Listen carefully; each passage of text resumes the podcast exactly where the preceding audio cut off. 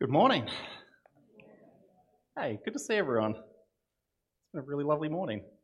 It's, um, if, it's, it's really lovely to see everyone here today, um, and I also know that we've got people that joining in online, and so welcome to you as well. If we haven't met before, my name's Dave Clark. Uh, I've been a part of this church in town for almost 14 years now, and I always really enjoy the opportunity to be able to come up and talk about God and what He's doing um, in our world. And as Ian just mentioned, we we started last week doing a series looking at some of the major prophets in the Old Testament. So last week, um, Gavin took the easy option by doing Isaiah. Now he's gonna, he's gonna t- he told you that it was 66 chapters, and I'm doing Jeremiah this week, which is only 52. But I do want you to know that in the original Hebrew, there are more words in Jeremiah than any book of the Bible. So I've got the harder gig. All right, let's don't listen to what he tells you. It's rubbish. So, uh,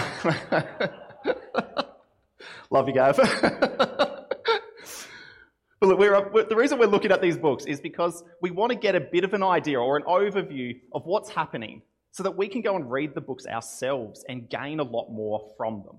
Because they are beasts of books. They're huge and they can be quite confusing. And we want to kind of open them up so that each person can read them for themselves and find out what God is saying to us.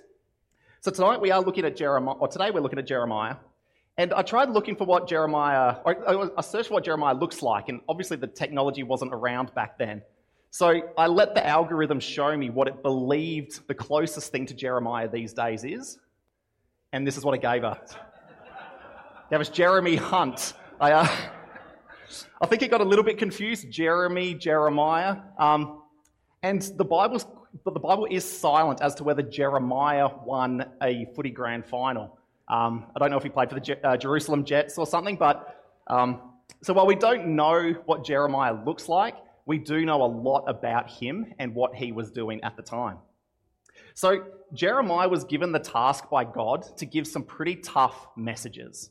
And he had to give them for over 30 years, including in, uh, including in the middle of and beyond the time when the Babylonians came and took over the city he was living in. So it's a really tough gig that Jeremiah was given.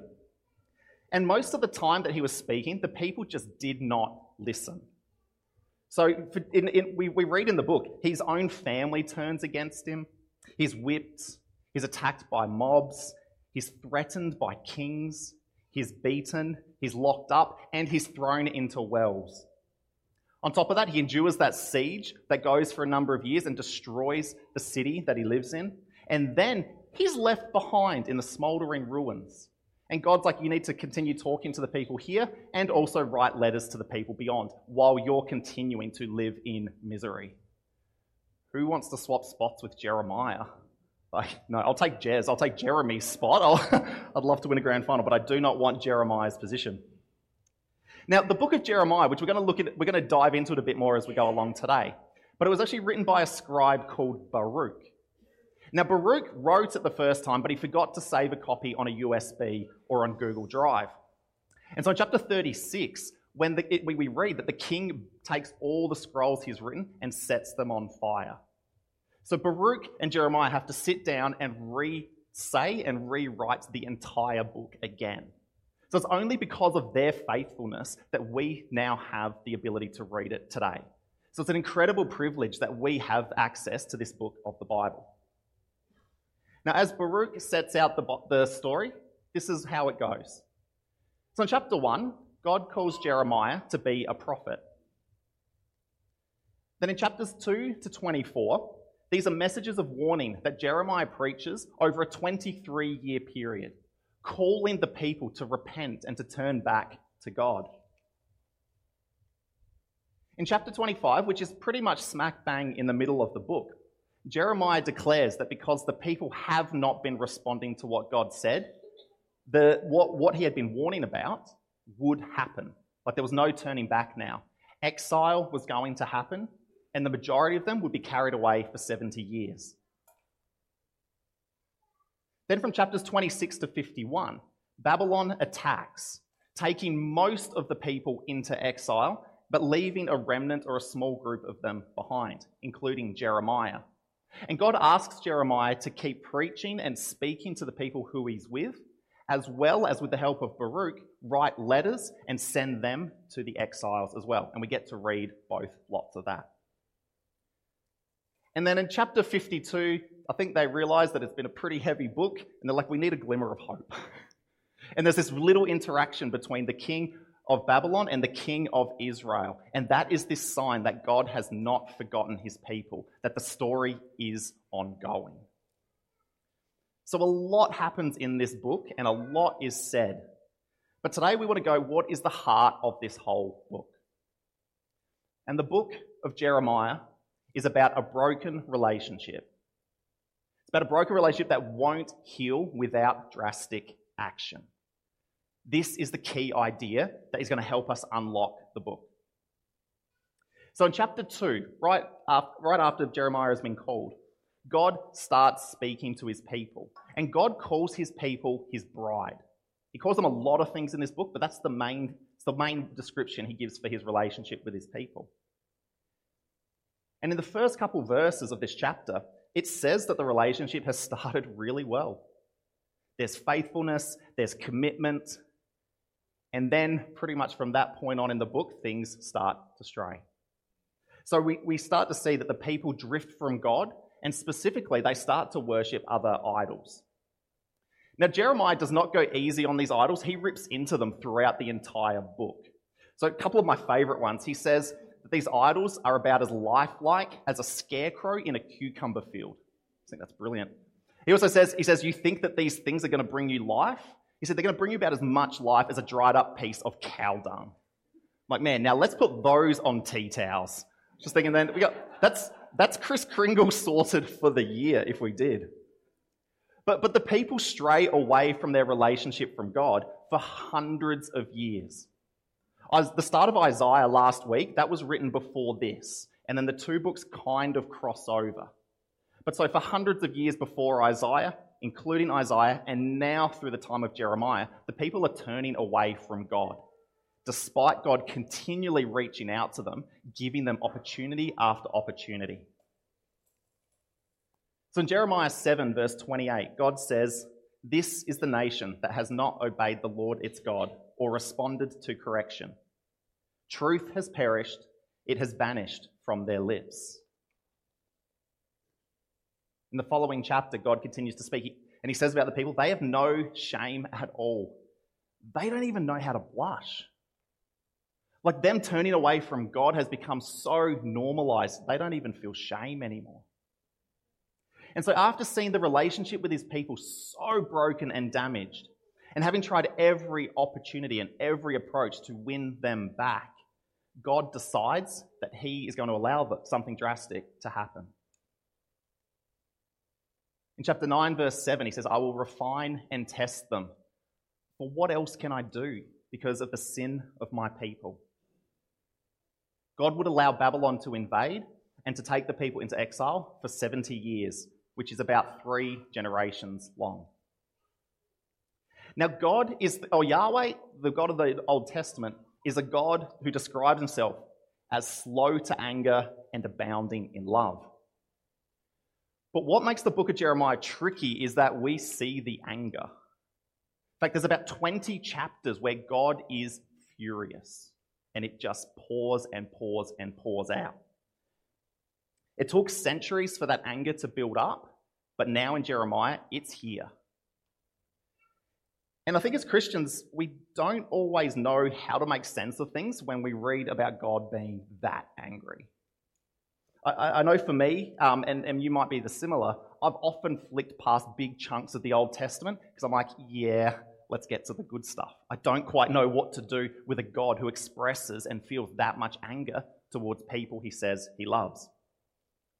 And it's, it's, it's difficult because it's, this God of the Old Testament, this God who's showing so much anger, is the same God of the New Testament and is the same God we follow now. But how on earth do all three kind of fit in? How are they the same God?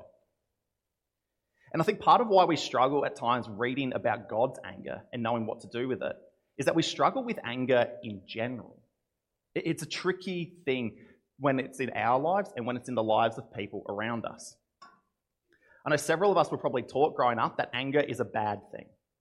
We're probably taught do not feel it, definitely don't express it, because if you do, anger is bad.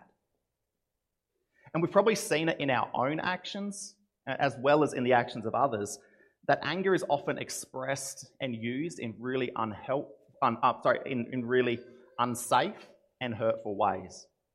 So when damage is done to something or to someone, anger is usually one of the main ingredients. Uh, it's a, it's a big part of what is happening. And so I think it's pr- very easy for us to start to see anger as only something that is wrong, sinful, and dangerous. Anger, in and of itself, though, is a very normal and God given emotion. What we do with that emotion usually dictates whether it becomes a harmful or a healthy thing. But emotions themselves, they're, they're simple pieces of information. They're given by God to show us what is important to us, to show us what's actually going on around us. So, a lot of the time, it shows us things that we like or that we don't like. It shows us what's safe and unsafe. It also shows us what has been hurt and what's been broken. So we often feel anger when something important to us has been impacted. We, we get that emotional and that physical sensation, which really at times can run the show.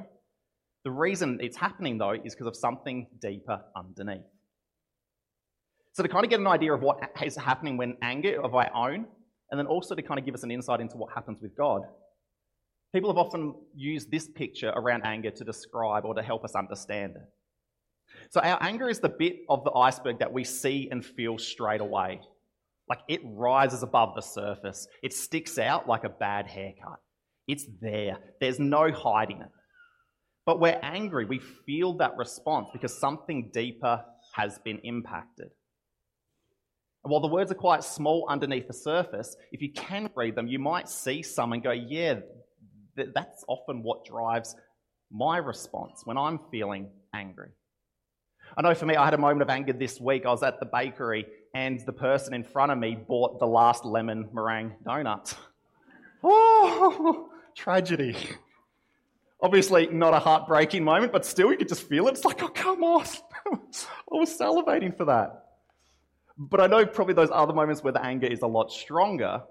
Often it's things where I feel humiliated or I feel powerless, I feel rejected, I feel sad. That's often is what is lying underneath my anger. Something is always underneath it. We see the surface, but what is the driver kind of pushing that along? And so I think when we read a book like Jeremiah and we come across massive chunks of anger, it really helps to ask what was going on for God? Like, what is this showing us about Him? About what's important for Him? What's been hurt or what's been violated in terms of God? We've already dropped a few little verses here, and again, obviously 52 chapters. Please read and jump in. But the, the verses that we've seen already, there, God has this relationship with Israel, and He wants it to, to be this healthy, beautiful, vibrant relationship. And yet the people have just gone and cheated on him. Like they've ditched him. They've swapped the good living God out for pieces of plywood. Like they're trying to find life from something that can't bring it. God is there going, I'm here. And they're like, we don't want you. they they've essentially ditched their God. And God's watching this and He's involved in this. He's seen their decision to ditch Him. And it doesn't just impact them, because then, when we ditch the God or the source of love and peace and reconciliation and kindness, where we go with that is usually ripples and ripples of hurt and destruction and decay onto the people around us. So God's heart is breaking. He has seen a group of people who are not able to follow Him and experience the best of life, and then they are continuing to then go and hurt the people around them. So there is just more and more hurt and pain for hundreds of years. On top of that, because that's not quite enough, God's holiness, His goodness, His reputation has just been trashed. So the people who are meant to represent Him, and they're like, hey, if you want to know what God's like, look at us, for hundreds of years have just been trashing this reputation. The people around are getting the wrong idea of who, or who this God is. So, for hundreds of years, God has been cheated on and ditched and hurt and pushed aside, and his reputation is gone and his holiness is spat on. Can we see why God might be angry? Our God is slow to anger, yet, over hundreds of years of heartbreak, things reached a tipping point in the book of Jeremiah. In chapter 30, verse 24, it says, The fierce anger of the Lord will not turn back until he fully accomplishes the purposes of his heart. In days to come, you'll understand this. So, this isn't a God who says, Well, you hurt me, so I hurt you. It's not how God works. Exile is a wake up call for the people. He's hoping that there will still be restored relationship between him and them. This is the only way. This is the alarm clock setting off like, wake up, wake up, come on. This is it. And we know that because in the next chapter, God continues to say what his desire is. It's not, I will hurt them. He says, like, no, I will put my law in their minds and write it on their hearts. I'll be their God. They'll be my people. Restored relationship is the aim of God's actions. That's the heart of our God. The God of the Old Testament is the exact same God as the new and the same God we follow now. He's always been the God of relationship, completely dedicated to restoring what has been broken. How he goes about it, now that's what we see differently throughout the Bible. And it, the ultimate way is in Jesus in the New Testament, where Jesus goes into his own exile of death to restore the connection between us and the Father. But the God in the book of Jeremiah shows the exact same desire he's always had and always will. He is the God of restoration. He is healing and bringing back together what has been broken. And there's lots of reasons why he does this. The book of Jeremiah gives us a really big one throughout. It says it's for his glory and so that his glory then ripples out starting with his people and always rippling beyond. A blessing to be a blessing, or blessed to be a blessing. It's always to kick on to the community around. And this is where I think Jeremiah speaks into our lives most powerfully today. So in Jeremiah 17, God gives these two pictures one of a bush and one of a tree. One is where we're doing life apart from God, and one is what he is deeply passionate about and committed to which is restoring relationship with Him. So let's have a read of these verses. So, the first picture that God gives He says, Cursed is the one who trusts in themselves, who draws strength from mere flesh, and whose heart turns away from the Lord. That person will be like a bush in the wastelands. They will not see prosperity when it comes. They will dwell in the parched places of the desert, in a salt land where no one lives. But blessed, whoop, let's click that. Is the best one. All right. But blessed is the one who trusts in the Lord, whose confidence is in him. They will be like a tree planted by the stream. It doesn't fear when heat comes. Its leaves are always green. It has no worries in a year of drought, never fails to bear fruit. So, two pictures the first one that God speaks about is describing the people at the time. And he uses this Hebrew word arah. I'm sure he can say it differently, but I'm going to go with arah. And arah is a bush that's found in the driest parts of the desert. Now, it, this bush grabs the eye immediately because it's just bleak, bleak, bleak, bleak, then this. This vibrant, lush bush. It's like it, it just, it stands out really quickly and it's got these fruit that grow on it, and they grow about the size of a cricket ball. And man, they are really bright green when they start to ripen. So, this tree, when you see it, you just think immediately, this is chock a block full of life. When you pick the fruit off an arah bush, though, it's really light. Like you expect it to have substance, and it's almost like, oh, this thing doesn't weigh much at all. When you crack it open, it's this really satisfying, like opening a bottle of lemonade. Beautiful sound. But then it's completely empty on the inside. Completely empty. It's like a vegan barbecue. It's, it's all, all sizzle, no steak. and then once you've cracked, once you've cracked this fruit, not only is it substanceless, but this white milky substance begins to leak from its husk. And if it comes onto your skin, it will cause damage. And if you ingest it, you can potentially die. It causes damage to anyone that comes near it. So Arah looks amazing on the surface. Like it, it will grab the eye. It is stunning in a desert. But when we crack beneath the surface of it, at the very best, it's a letdown. And at the worst, it hurts. It hurts the people who get close to it. So God was speaking to the people in Jeremiah's day. And see, these people still went to the temple. They ditched God, but they were still coming to the temple, still doing all the right religious stuff, ticking every box we would want to see, but they didn't give God their heart. And over time, their heart not only stopped going towards God, but then it start, stopped showing care to the people around them. And instead, they became known. And God he rips into them for this in Jeremiah, for pushing people to the edges of society, particularly the vulnerable. God's people became known at the time for who they hurt rather than who they loved. And we know it's really easy for us to do the same. Like this isn't this isn't horrible humans. This is just a human condition. You know, we know that when we personally stop drawing our strength and our life from God and instead rush into that busyness, rush into that self preservation where it's like, what, what's going to work for me? What's going to work for me? What's going to work for me? It's really easy to get into these rhythms where we stop drawing from God.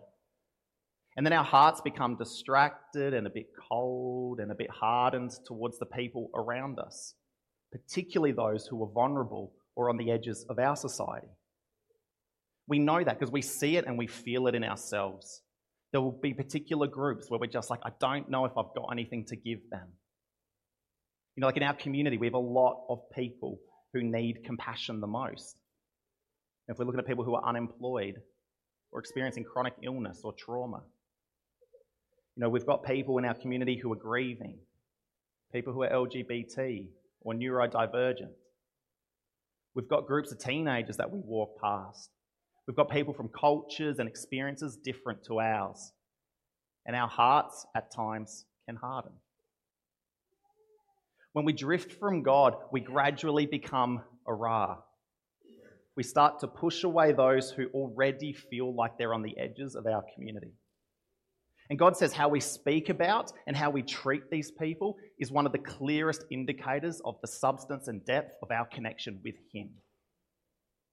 And He says that not just to be like sticking the needle, He says it the opposite way too. He's like, the clearest indicator of your connection with me is also the next part of the chapter. He gives us this other picture where he says, When you're in deep, restored relationship with me, and you trust and follow my ways, he says, well, then you become like the Palestinian acacia tree. This tree, often grow, the way it grows, it kind of has a flat top and it's kind of shaped like an umbrella. Not for singing in the rain though, it's a desert, so it's kind of singing in the, singing in the drought. But it's initially, if you're walking through the desert and if you saw this and you saw the Arah bush, the eye would go the Arah. It's way more impressive. But this tree, this, this tree, while it doesn't have the initial kind of appeal, is an incredible piece of the desert. Now, this tree, acacia tree, takes about, it, it takes a long time to grow. So it's not a quick grower. The Arah will grow very quickly. Whereas the Palestinian acacia tree takes about three generations to grow. And you find these trees in the parts of the desert where there's a canyon, or as we can see here, there's a bit of a rock wall. And when the rain comes, it channels down and it pools in a particular location. The water goes underground and the roots are able to access it. So the Palestinian acacia tree knows exactly where it's going to find its source of life. This tree is known for a lot of things. One of the best ones is how good it is at providing shade. So its leaves absorb the mo- its leaves have this such a high salt content that it absorbs the moisture from, from the air and holds it. And so its temperature is usually at least 10 degrees cooler than any other tree around it. It is phenomenal at providing shade. The wood of this tree is incredibly strong. So not only will you find rest underneath the tree, but if you need, you can build a durable house and community with its wood. The wood, if you want a campfire, burns hotter and longer than any wood you'll find within hundreds of kilometres of that region. So it provides more comfort and sustainability. These tiny pods grow on its branches. So, again, they're not the impressive cricket ball size, but they're tiny. But when you pick them and you give them to livestock, it's the most nutritious thing that they can eat in that area. And the tree sap, if you crack the tree, the sap is medicinal. So it is used in those areas for healing and for, relief and for healing of deep wounds. It is probably the most healing thing in that region. So it's not really any wonder that the local people call these trees the gift of the desert. It's pretty cool. And that's what God is calling us to continue being. So God's showing us in Jeremiah that when our relationship with Him is nurtured and has deep roots, the benefits of life will be experienced by us. But not just us. It branches out to everyone around, particularly to those who currently find themselves outside of our shade.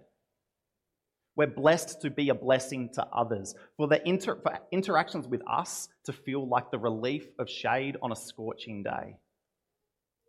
This is what God is calling us to continue becoming. Gifts of the desert bring God's wisdom and compassion to their workplaces and community groups. They stand alongside and provide deep comfort to anyone who's hurting.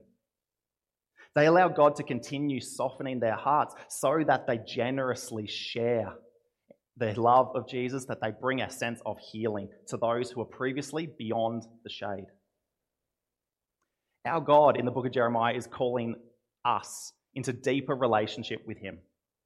Because when we put our trust in Him, when we deepen our experience with Him, we end up experiencing more of life to its fullest. And then we branch out to all people in our community, particularly those who we currently push beyond.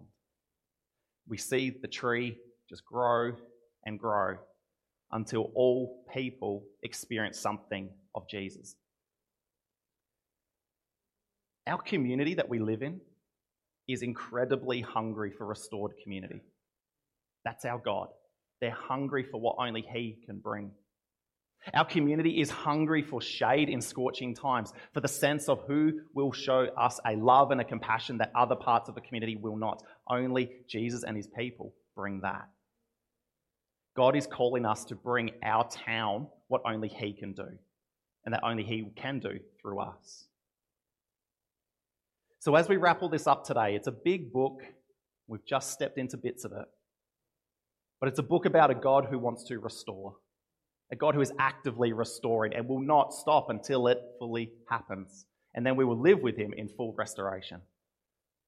And this is a God who doesn't just want that for us individually and us as a church, even though that's a pretty cool place to start. He's saying continue growing and being the people who spread the shade to all so that we become known in all parts of our community, we are the people who love. So we just want to take one minute as we wrap up the sermon tonight or today, just sitting where we are and just listening and feeling to what God is saying to each of us. There may be something where God's going, We have a good relationship and I want it deeper with you. Feel that. Listen to what God's desire for you is. And God may be putting on our hearts a particular person or a particular group that we have pushed beyond our shade, beyond the limits of our love and compassion. Let's hear what God's saying about them and how He wants us to show His reconciliation and care to that people, to that person too. Let's just take a minute in silence, sitting where we are, to hear and to feel what God's saying to us. And after that, I'll pray.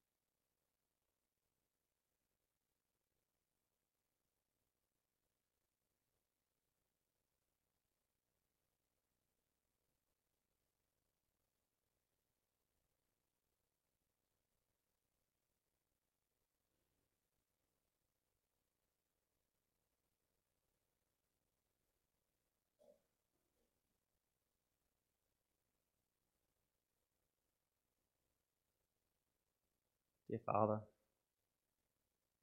thank you so much for being the God of reconciliation.